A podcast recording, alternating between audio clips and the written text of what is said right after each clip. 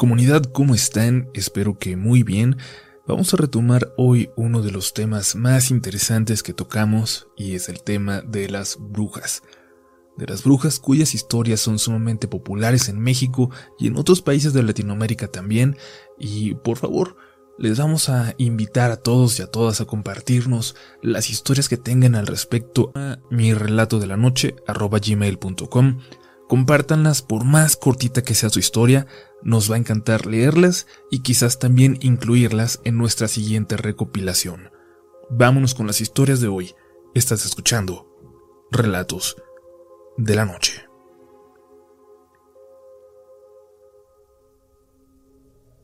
Hola a todos los que llegan a leer o escuchar esta historia. Es muy importante para mí señalarles que, aunque no fui testigo de todas las partes de lo que voy a contar, del final sí puedo jurarles sobre cualquier cosa que lo vi, que pasó tal cual. Sucedió en un pueblito pequeño, de no más de 5.000 personas, y aquí me voy por temporadas para ayudar a la familia a trabajar el campo que aún les queda. Dejo mi tendita en la ciudad en manos de mi hermana, y siempre me voy para allá. Me gusta vivir ese contraste y me gusta volver a sentirme parte de las tradiciones, de las costumbres que podemos considerar del pasado, pero que siguen muy vigentes en muchas comunidades rurales del país. Tenía más o menos una semana de haber llegado en esa ocasión, cuando me vio Ignacio, un amigo de mi hermana, un poco más chico que yo, pero que por alguna razón siempre me ha tenido mucho afecto. Me prometió volver a verme al terminar su trabajo del día, y así fue. A las 7 llegó a la casa a platicar conmigo y con mi abuela, y a tomarse un café. Aunque sí somos amigos, yo no entendía esa necesidad de pasarse casi dos horas buscando hacernos plática. Y al final, por ahí de las nueve, por fin se fue. Tan solo se me hizo raro, pero al día siguiente llegó a la misma hora e hizo exactamente lo mismo. Ahora la verdad lo dejé solo porque tenía muchas cosas que hacer, pero se quedó ahí como si nada. Primero con mi abuela en la cocina y luego solo. ¿Qué se traerá este? Le pregunté a mi abuela. Lo que pasa es que anda detrás de Anita, me dijo muy segura. Pero ya ves cómo es la mamá, doña Rosario. En cuanto se dé cuenta que la anda rondando le va a ir muy mal. Se espera que la señora se duerma y se va y se pone a platicar con la chamaca en la ventana. Me sorprendió lo que dijo mi abuela. Ni siquiera recordaba que doña Rosario tuviera hijas. Probablemente nunca las había visto. Probablemente ni las dejaba salir. Pero es que doña Rosario era una señora muy rara. Vivió un poco más adelante de con mi abuela, a unas dos cuadras, pero la mayoría de las casitas entre su casa y la nuestra ya estaban vacías. Cuando yo era niño, la calle seguía todavía más allá de la casa de la señora, y más al fondo jugábamos fútbol pero ella nos daba mucho miedo. Todos decían que era una bruja, y cuidábamos de que nunca se nos fueran los balones hacia allá. Cuando regresábamos hacia acá, hacia el pueblo, veníamos haciendo escándalo siempre, pero siempre también le bajamos al pasar enfrente de su casa. Sus ventanas siempre estaban oscuras, como si tuviera cortinas negras, y siempre tenía todo cerrado, hasta en el tiempo de más calor a diferencia de las demás casas del pueblo. No tenía animalitos ni tierras de siembra. Nadie sabía de qué vivía. Y pues ahora resultaba que tenía una hija y que este loco de Ignacio de alguna forma la había visto y se había enamorado de ella. Y al día siguiente llegó Ignacio de nuevo, puntual, disque a platicar conmigo. No te hagas que ya sé en qué andas, le dije. Pero bueno, aquí quédate. Ayúdanos con la cena y al ratito te vas. Y así lo hizo. Y después de un rato se despidió. Él no tenía caballo, no le alcanzaba, pero tomó su bicicleta y se fue pedaleándole hacia la oscuridad. Se ponía muy feo ya para esas últimas casas del pueblo. Y no habría pasado más de una media hora cuando escuchamos un escándalo en la calle. Gritos, sonidos extraños que venían de allá afuera. Era Ignacio pidiendo ayuda. Salí apresurado para ver. Mi abuela ya se había acostado y vi a Ignacio intentando pedalear en su bicicleta cuando se cayó. Y de la oscuridad. De la oscuridad vi que lo venía siguiendo algo. Un guajolote enorme venía siguiéndolo. Pero de verdad enorme, el más grande que yo hubiera visto. Le daba de picotazos y el pobre de Ignacio nomás se retorcía de dolor hasta que lo tumbó. Y yo fui corriendo por un palo, pero cuando volví, vi a Ignacio ya dándole de patadas desde el piso, como si luchara por su vida. Y luego se pudo parar y le dio un golpe y el animal nomás se hizo para atrás, sin quitarle la vista de encima. Cuando me acerqué corriendo y gritando con el palo, el animal se fue corriendo y se perdió en la oscuridad. Y me empecé a reír de Ignacio no sin antes reclamarle por qué había golpeado a un animalito en lugar de nomás espantarlo. Me enseñó las marcas de los picotazos, horribles, en carne viva. ¿Cuál animalito? me dijo. Sí, era doña Rosario. Y entonces Ignacio empezó a llorar. Me lo llevé con mi abuela para ayudar a limpiarle las heridas todas enterregadas y le pregunté por qué había dicho algo así. Te lo digo porque la vi. Cuando me brinqué el cerco para llegar a la ventana de Anita, vi algo como acurrucado al fondo del cerco, por donde está un gallinero vacío. La vi bien, era doña Rosario, su silueta pues, me asusté y de repente corrió hacia mí y antes de que pudiera distinguirla sentí un picotazo. Y cuando abrí los ojos vi ese animalote del tamaño de una persona chaparrita, del tamaño de ella. Y cuando empecé a correr la sentí seguirme y se fue haciendo pequeñito hasta que me viste. Pero mientras me picaba la escuchaba gritarme. Gritar como persona. Yo me empecé a carcajear ante su historia. Pero me puse serio de repente cuando noté que la abuelita seguía muy seria, curándole sus heridas. No te metas con esa señora, con esa familia, le dijo. Ahorita te salvaste, pero para la otra no va a estar mi nieto para salir a espantarla. Ya deja eso, por favor.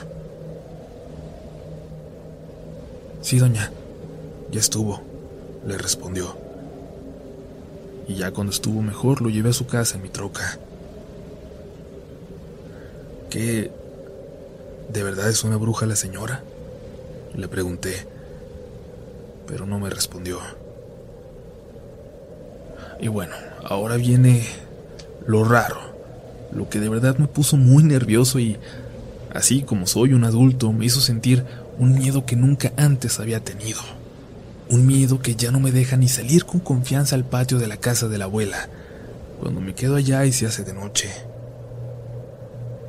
Por la mañana, me llamó la atención una voz diciendo groserías que pasaba por la calle. Era doña Rosario. Yo tenía años sin verla, pero seguía igualita. Iba caminando enojada, cojeando. Y les juro, les juro que tenía un golpe en la cara. Yo estaba asomado por una rendijita entre las cortinas, pero aún así volteó hacia mí y no dejó de decir groserías. Su cara estaba llena de enojo. Iba al centro de salud. Todos la vieron atenderse de golpes. E Ignacio desapareció un rato del pueblo. Dicen que lo mandaron con sus tíos a la ciudad.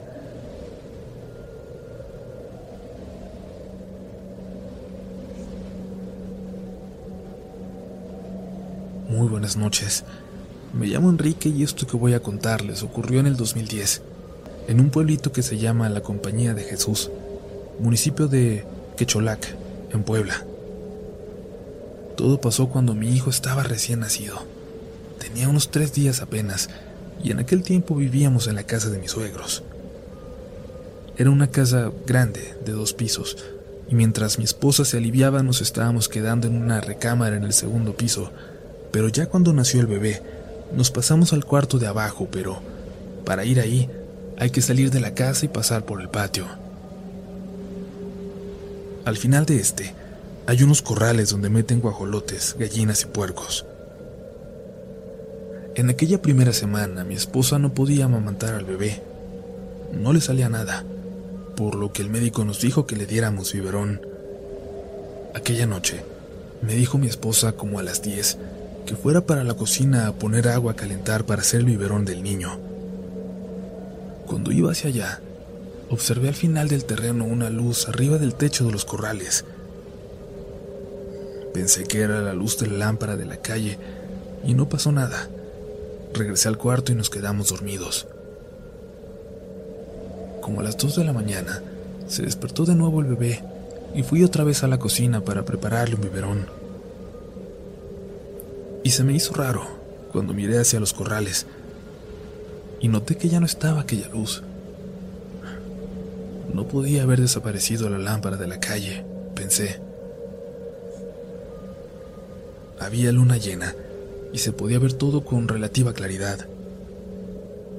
Cuando iba de regreso al cuarto, me sentí observado. Ya saben, de esas veces en que puedes sentirlo.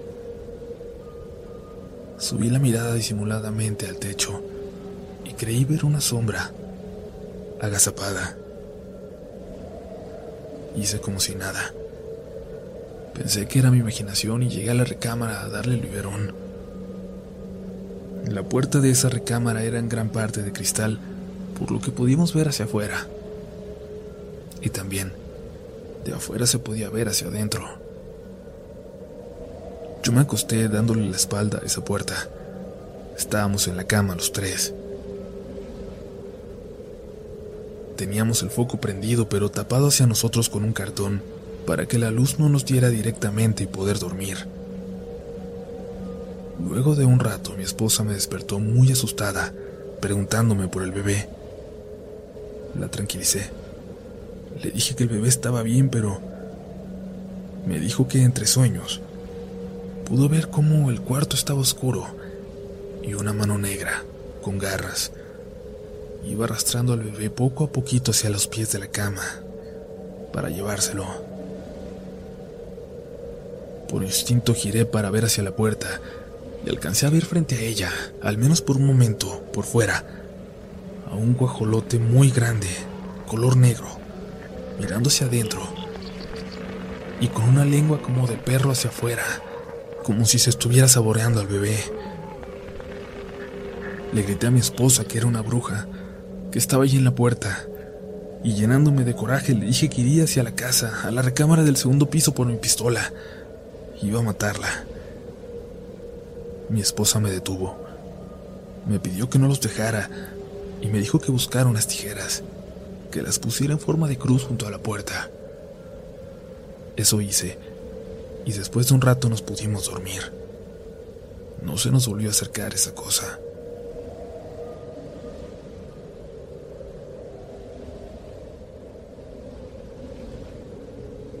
quiero contarles mi experiencia, comunidad. Todo sucedió una noche en que me quedé a dormir en la casa de mi tía, en los cuartos, en Naucalpan, Estado de México, en una de esas últimas calles que bajan hasta ver al monte, al ejido de San Francisco Chimalpa, si no estoy equivocado. No quiero decir la calle exacta, pero por ahí todas las calles tienen nombre de países. La casa de mi tía está hecha de material, al fondo del terreno pero pegada a la calle tiene otra, chiquita, con techo de lámina.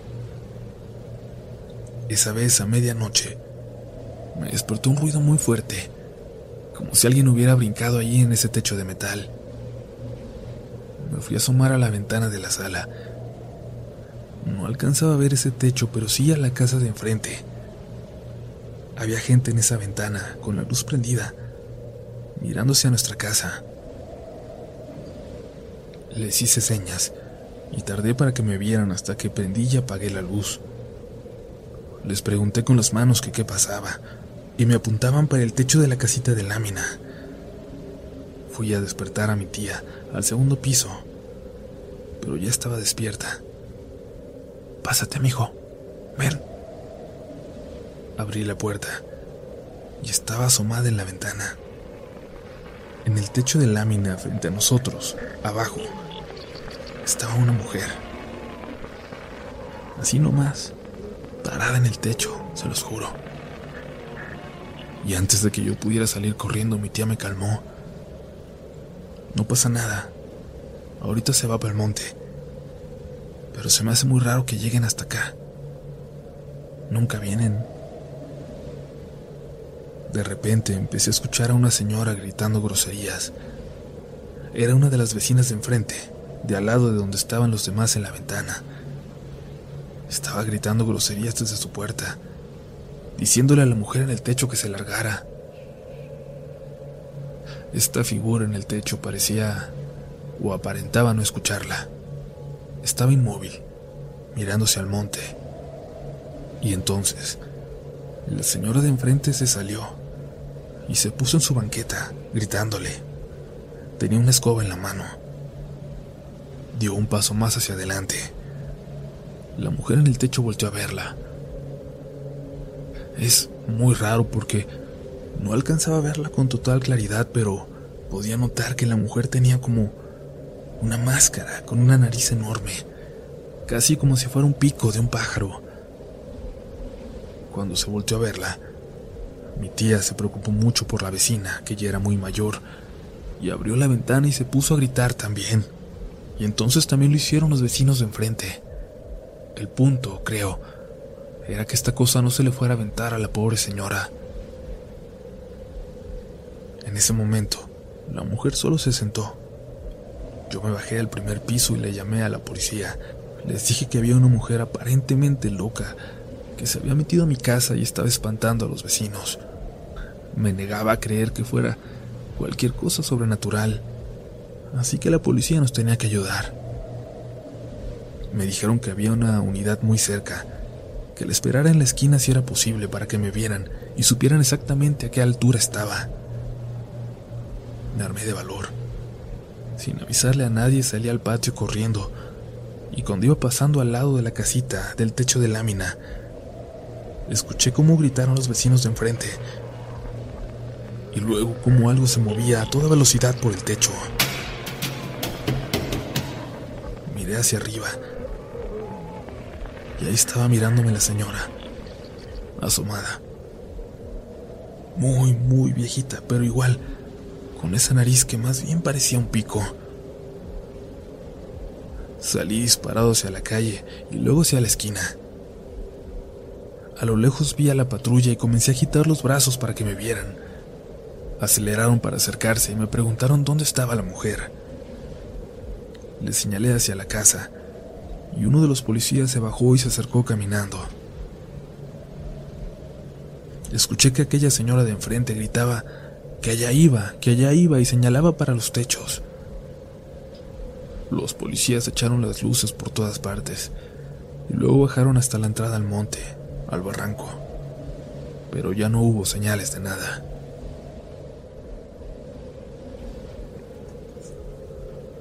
Pues bien, comunidad, Esperamos que estén disfrutando de estas historias y antes de pasar a la última del día de hoy, si les encantó el video de hoy, solo si les encantó, compártanlo con alguien que tenga también estos gustos o que disfrute de las historias de terror. Vamos a la siguiente historia.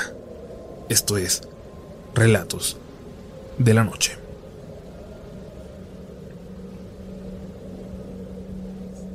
Hola comunidad. ¿Saben? Cuando mi hermano estaba chiquito, eran pocas las noches en que algo, una bruja, no nos visitaba. Nos quedábamos solas mi mamá y yo con él porque mi papá trabajaba de noche. Y todo inició una vez en que tan solo escuchábamos como alguien intentaba abrir la ventana.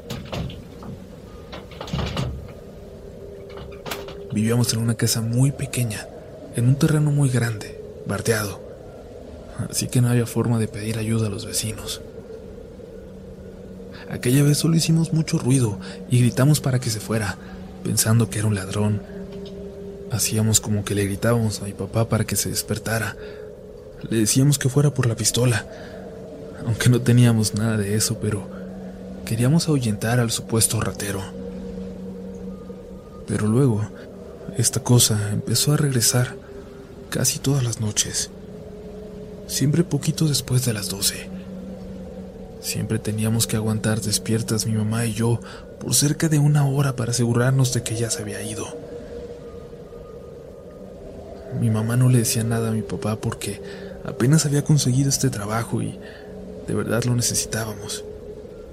Apenas había logrado aguantar en uno más de dos meses, como hacía tiempo que no pasaba. Esta cosa, que luego al escuchar su respiración, como cansada, supimos que era una mujer. Le daba vueltas a la casa. Tocaba alrededor de ella. A veces se quejaba como si fuera un fantasma, como si quisiera asustarnos. Un día mi mamá se atrevió a contarle a la señora de la tienda que no vivía muy lejos de nosotros. Y la señora solo nos decía que aguantáramos. Aguanten unos días, un poquito más. Ya están las últimas. Aguante nada más. Le dio una lista a mi mamá de hierbas que no estaba de más tener y de otras que podía plantar alrededor de la casa también. Aprovechen, decía la señora. Ya le quedan pocas fuerzas. Cuando mi mamá consiguió aquellas plantas, las pusimos alrededor de la casa, las plantamos con mucho cuidado. Y esa noche, como de costumbre, nos despertó después de las doce, pero no con la respiración o los pasos de siempre, sino con gritos, con gritos de coraje. Y escuchamos mucho movedero y después el silencio por completo. Esa noche hasta me asomé desde la puerta de nuestra casita, pero no se veía nada. Al día siguiente vimos cómo estaban pisoteadas todas las plantitas, pero rescatamos las que pudimos y volvimos a comprar más. Yo sé que nadie le va a dar miedo esto, pero la última noche, la última noche sí escuchamos esa voz de bruja como de caricaturas gritar allá arriba en el techo. Y gritó y gritó por más de una hora. Y ya cuando estábamos llorando de desesperación, cuando estábamos a punto de llamarle a mi papá para que fuera por nosotras, escuchamos un golpe muy fuerte, como si hubiera brincado en el techo. Y luego, silencio. Silencio total. Ya no pudimos dormir. Creo que yo me quedé dormida hasta como las cuatro, pero ya no escuchamos nada raro. Y nunca la volvimos a escuchar. Mi mamá por aquellos días ya estaba convenciendo a mi papá de irnos de ahí, pero a las semanas, ante la tranquilidad, desistió de volver a decirle algo. Cuando nos fuimos de esa casa, años después, fue porque pudimos rentar algo mejor, pero aquella mujer nunca más la volvimos a escuchar. Pero ahora, ahora que estoy embarazada y me quedo sola por las noches, espero no tener ninguna experiencia similar en el futuro. Hace unos cuantos años tuve oportunidad de visitar el pueblo donde creció mi mujer y toda su familia. Ya no quedaba casi nadie de ellos allá, salvo una tía lejana, pero de todas formas teníamos muchas ganas de visitar el lugar, de conocerlo. Era un pueblito en la sierra todavía perdido entre sus tradiciones y una apertura cada vez mayor hacia las costumbres de las grandes urbes cada vez más cercanas. Escogimos una buena temporada, creo, la de las fiestas patronales, en la que todo el pueblo se vestía de gala, armaban fiestas y bailes, y todo giraba en torno a aquellos eventos en su iglesia. Uno que incluso consistía en llevar un santo de pueblo en pueblo por la zona hasta que terminaba ahí, en aquel pueblito de nuevo precisamente. Nosotros acudimos a la fiesta y vimos toda la ceremonia. Se armó un baile grande en un salón a dos cuadras de la iglesia, y toda la gente se movió hacia allá. Sin embargo, aquel baile no terminaría en toda la noche, sino hasta entrada la mañana siguiente, y cerca de las tres de la mañana mi esposa y yo entendimos que no podríamos seguir el ritmo de la gente del pueblo, y que era hora de dormir un poco. Nos despedimos de su tía, y dijimos que íbamos a volver a la casa en la que nos estábamos quedando, a unos dos kilómetros de ahí. La señora nos vio mal y nos quiso convencer de que nos quedáramos. Todo el pueblo estaba ahí. Era mejor hacerlo. Nos negamos por lo cansados que estábamos y nos dijo que esperáramos un momento, que buscaría a alguien para que nos llevara. Pero al paso de los minutos pensamos que se había olvidado de eso, que simplemente no quería que nos fuéramos. Así que decidimos empezar el camino nosotros solos. Salimos del lugar y nos pegó un frío muy extraño de repente. Frío. Desolación. Parecía que toda la fiesta, toda la alegría, se había quedado detrás de nosotros. Lo que restaba del pueblo estaba lleno de tristeza y de oscuridad. Una sensación muy rara, pero bueno, en realidad, el pueblo estaba desierto. Camino a la casa pasamos por la iglesia y escuchamos algo, un sonido que provenía de esa dirección. Pero no de adentro, precisamente, sino de la parte de atrás, donde horas antes estaba reunida la gente. Nos detuvimos un momento pensando que tal vez podría ser un ladrón, porque no parecía que nadie estuviera limpiando o algo parecido. No lo harían en la oscuridad. ¿Hay alguien ahí? preguntó mi esposa. Y es que en la oscuridad creímos, yo también, creímos ver una figura, algo parado en medio de aquel patio. Decidimos seguir caminando y fingir que no habíamos visto aquello. No estábamos seguros de qué era, de que fuera una persona o no. Quizás era una ilusión óptica, pero definitivamente no era nada que quisiéramos comprobar. Pero cuando avanzamos unos 30 o 40 metros, escuchamos un chillido detrás, detrás de nosotros, y volteamos. Lo siguiente está poco claro en mi memoria, porque luego de unos segundos ya estábamos corriendo calle abajo por el empedrado que nos llevaría a la casa. Y es que lo que vimos, lo que vimos fue a esta sombra salir de la oscuridad y acercarse a la puerta de la iglesia a gran velocidad y luego empezar a subir por la torre. Trepar. Trepar por ella como una araña para esconderse, como un insecto, para esconderse en el campanario. Todo fue en cuestión de segundos. Nos hizo despertar, salir del shock, la luz del carro y los gritos de uno de los primos de mi esposa, que nos gritaba que subiéramos con él, que nos pedía que no continuáramos solos. Hicimos caso, nos subimos y nos llevó, pero no nos quiso decir nada, no quiso escuchar lo que acabábamos de ver. Sin embargo, una de las posibles explicaciones llegaría después, de una forma muy inesperada. Fue cuando desayunábamos en el patio el último día antes de volver, cuando un grupo de niños de la familia comía con nosotros y nos pedía que volviéramos pronto. Nos dijeron que regresáramos pero en otra temporada, porque esa semana de las fiestas no era la mejor para la gente de afuera, para la gente que no conoce el pueblo, los fuereños. ¿Y por qué no es buena? Le preguntó mi esposa a una niña de unos ocho años. Porque no saben andar, porque no saben que siempre, después de la fiesta del santito, viene la bruja del monte a comer lo que le dejan. Cuando la niña dijo bruja, mi esposa y yo nos miramos, recordando aquella figura en la iglesia. Ya no quisimos saber más.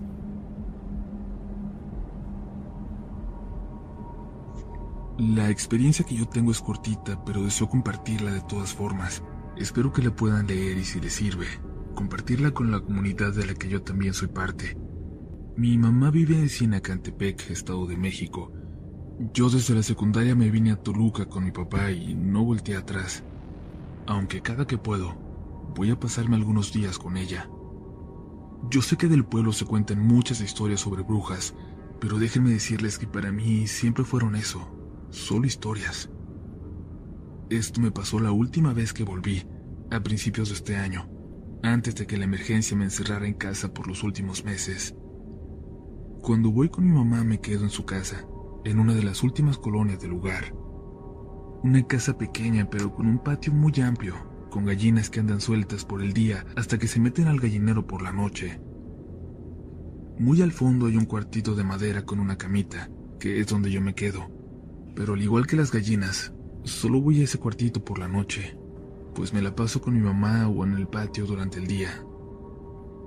Nunca me pasó nada raro, ni en esas noches en las que el viento sopla como en una película de horror y no se escucha nada más que los perros ladrando a lo lejos. Nunca, nada extraño, aunque mis primos desde siempre cuentan de fantasmas que se ven ahí y en la casa de al lado que por mucho tiempo fue de mi abuela. De una niña, de voces, de cosas que cambian de lugar, de sonidos en la noche que no se pueden explicar. Pero a mí, Nada. Nunca me había pasado nada hasta aquella noche. Cené en casa de mi mamá y luego me puse a ver la televisión. Me fui a mi cuartito, pero al no poder dormir, pensé en darme un baño mejor. Así que atravesé el patio de regreso y me dirigí de nuevo a casa de mi mamá. Así que atravesé el patio de regreso y me dirigí de nuevo a casa de mi mamá. Y después de bañarme, me tapé con una cobija para que no me pegara el frío intenso que ya se sentía allá afuera se soltó un viento helado que sentí que me podía enfermar, así que quise atravesar corriendo aquel patio en completa oscuridad. Pero algo me llamó la atención. Un sonido en el gallinero. Noté en ese momento que la puerta estaba abierta y me asomé. No había ninguna gallina. Ellas se acomodaban en las barritas en la entrada, pero Ahora no había nada, ninguna. Bueno, no había animales, pero sí había algo ahí adentro. Alguien. Al fondo del gallinero, una figura negra agazapada parecía alimentarse de algo de espaldas a mí. Por un momento pensé que me estaba imaginando todo, pero en eso, esta cosa se movió y luego volteó un poco. Lo que fuera que estaba allí adentro, había volteado como para escucharme. La vi de perfil. Era una mujer, lo juro, una mujer vestida de negro. Salí corriendo gritándole a mi mamá y escuché mucho movimiento en el gallinero detrás de mí. Mi mamá se levantó asustada y salió corriendo a revisar conmigo. Tomamos el machete y un cuchillo de la cocina, pero ya no había nadie en el gallinero. Mi mamá me mandó por una vela para revisar bien por todos lados. Cuando volví, me encontré a mi mamá agazapada en la misma posición que aquella mujer que acababa de ver. Volvió a verme, de forma muy similar, pero me pidió que me acercara. Mira, mira lo que le hicieron a mi gallinita. La gallina más grande de mi mamá, una gallina negra enorme, yacía en el suelo. Parecía como si de un zarpazo le hubieran arrancado la mitad del cuerpo al pobre animal. Mi mamá lloraba de coraje. Salió a revisar machete en mano incluso a la calle, donde uno de los vecinos la vio. Le preguntó qué ocurría y mi mamá le contó entre lágrimas, entre lágrimas de furia lo que acababa de pasar. El señor volteó hacia adentro de su casa y gritó que soltaran a los perros. Luego salió con uno y se lo acercó a mi mamá. Lleves este esta noche. No le hace nada a sus gallinas. Déjalo ahí en su patio. No vaya a ser la de malas que regrese. Me dijo mi mamá que me quedara en la sala, que no me fuera al cuartito. Cerramos bien y estuvimos al pendiente, dormidos con el machete entre las manos. Escuché a los perros ladrar a lo lejos toda la noche, como si algo ocurriera por la calle, por los techos. Pero me estuve asomando por la ventana y nada. Ya no logré ver nada. El cansancio terminó por vencerme y me quedé dormido. Pero el miedo que tuve me acompañó por varios días.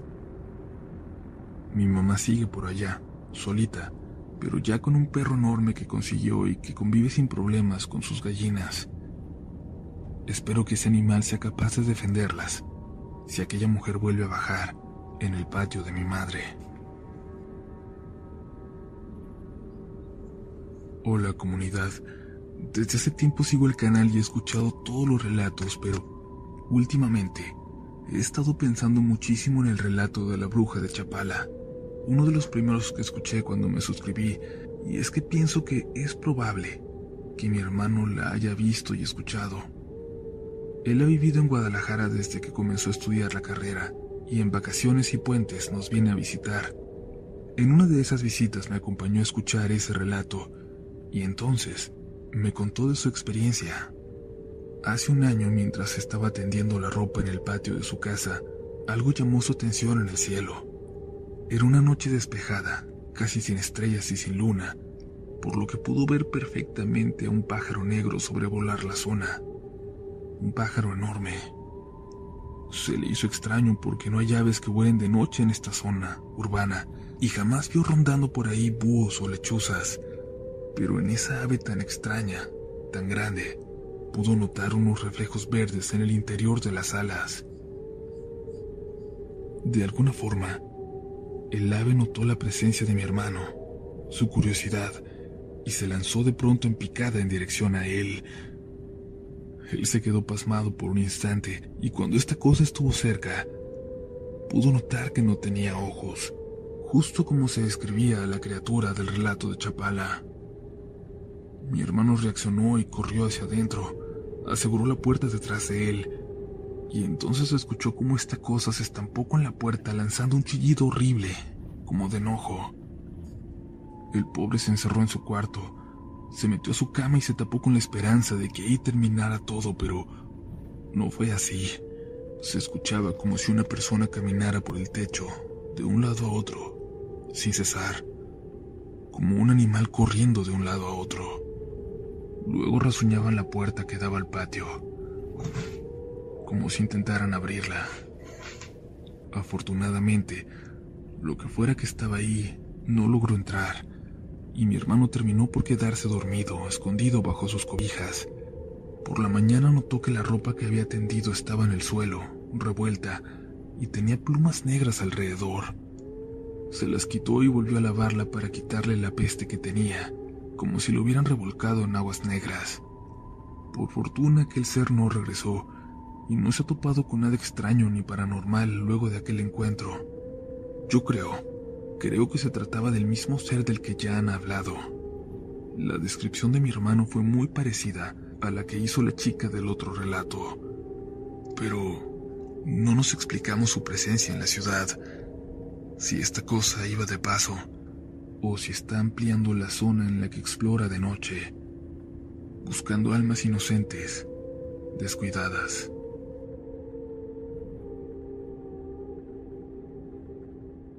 Si te gusta este contenido, no dudes en suscribirte para que estés pendiente de lo nuevo que tenemos cada semana.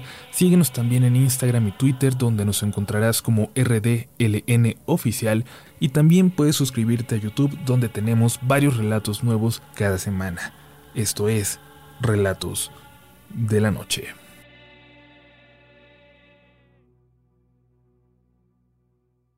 ¿Quieres regalar más que flores este Día de las Madres?